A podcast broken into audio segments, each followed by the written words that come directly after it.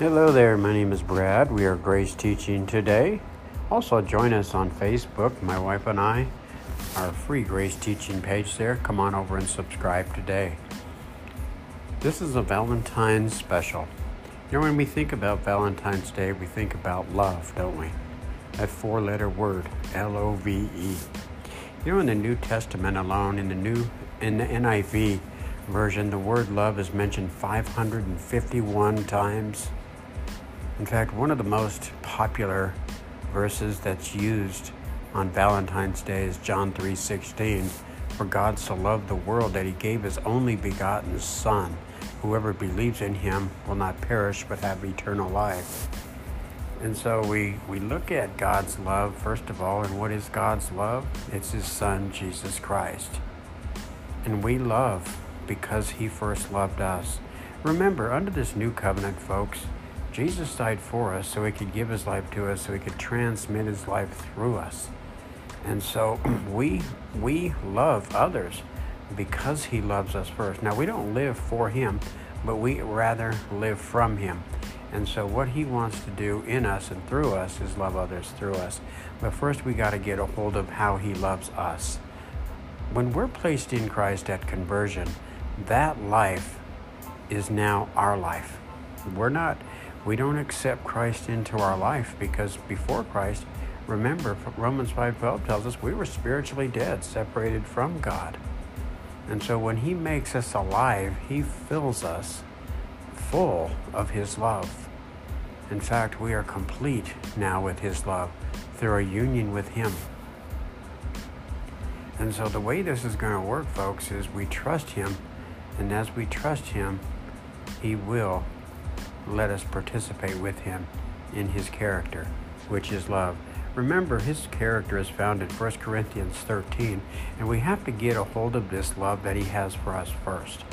First of all, his love is kind and patient, endures through every circumstance of life, never fails, never keeps records of wrongs, never is easily angered. Okay? Never fails. That's his love for us. And so, this is the love he wants to transmit through us. Jesus Christ wants to live his life through you and me today.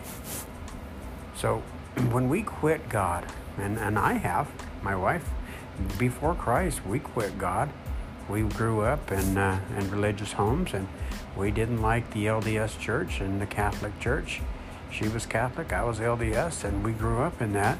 And we just rebelled against the church, the religion, God, the whole works. We didn't want nothing to do with it. But what we didn't know that was that he was pursuing us. That's right. Jesus Christ was pursuing us. And at the age of 34, I turned around to look for him, and he was right there. He was pursuing me the whole time. In fact, he said this You didn't choose me, but I chose you. I pointed you to go and bear lasting fruit. And of course, the way we bear his character of love is we abide, meaning trust in him as our very life and source. Remember, I remember a time when I was camping right next to a babbling brook, and I set up a tent there.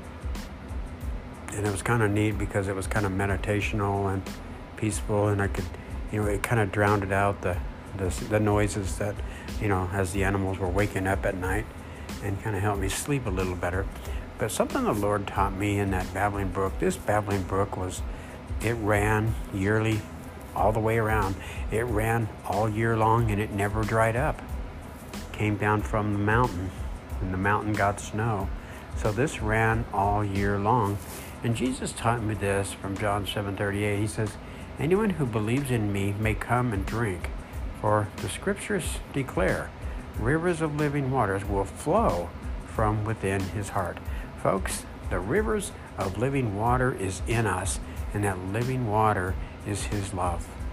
He wants to flow from within us to others. Pastor friend once told me this. He said, Turn on the tap. And that was interesting. I, I kind of camped on that for a while, and I realized what that meant was Christ is in us for the purpose of living through us. so what is our role in this? 1 Thessalonians 5.24 says this, He was called you as faithful, and He will do it. See, our role as believers is to believe that Jesus died for us, so he could give his life to us, so he could transmit his life through us. We don't live for Jesus, folks.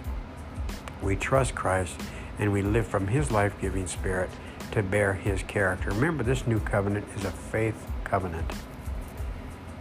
And I'm going to wrap this up with the new covenant commandment that Jesus gives the disciples and uh, us in John 13, 34, and 35.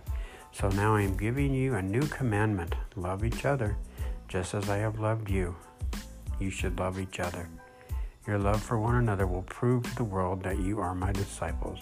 Remember what love is, folks, today. It's just being kind.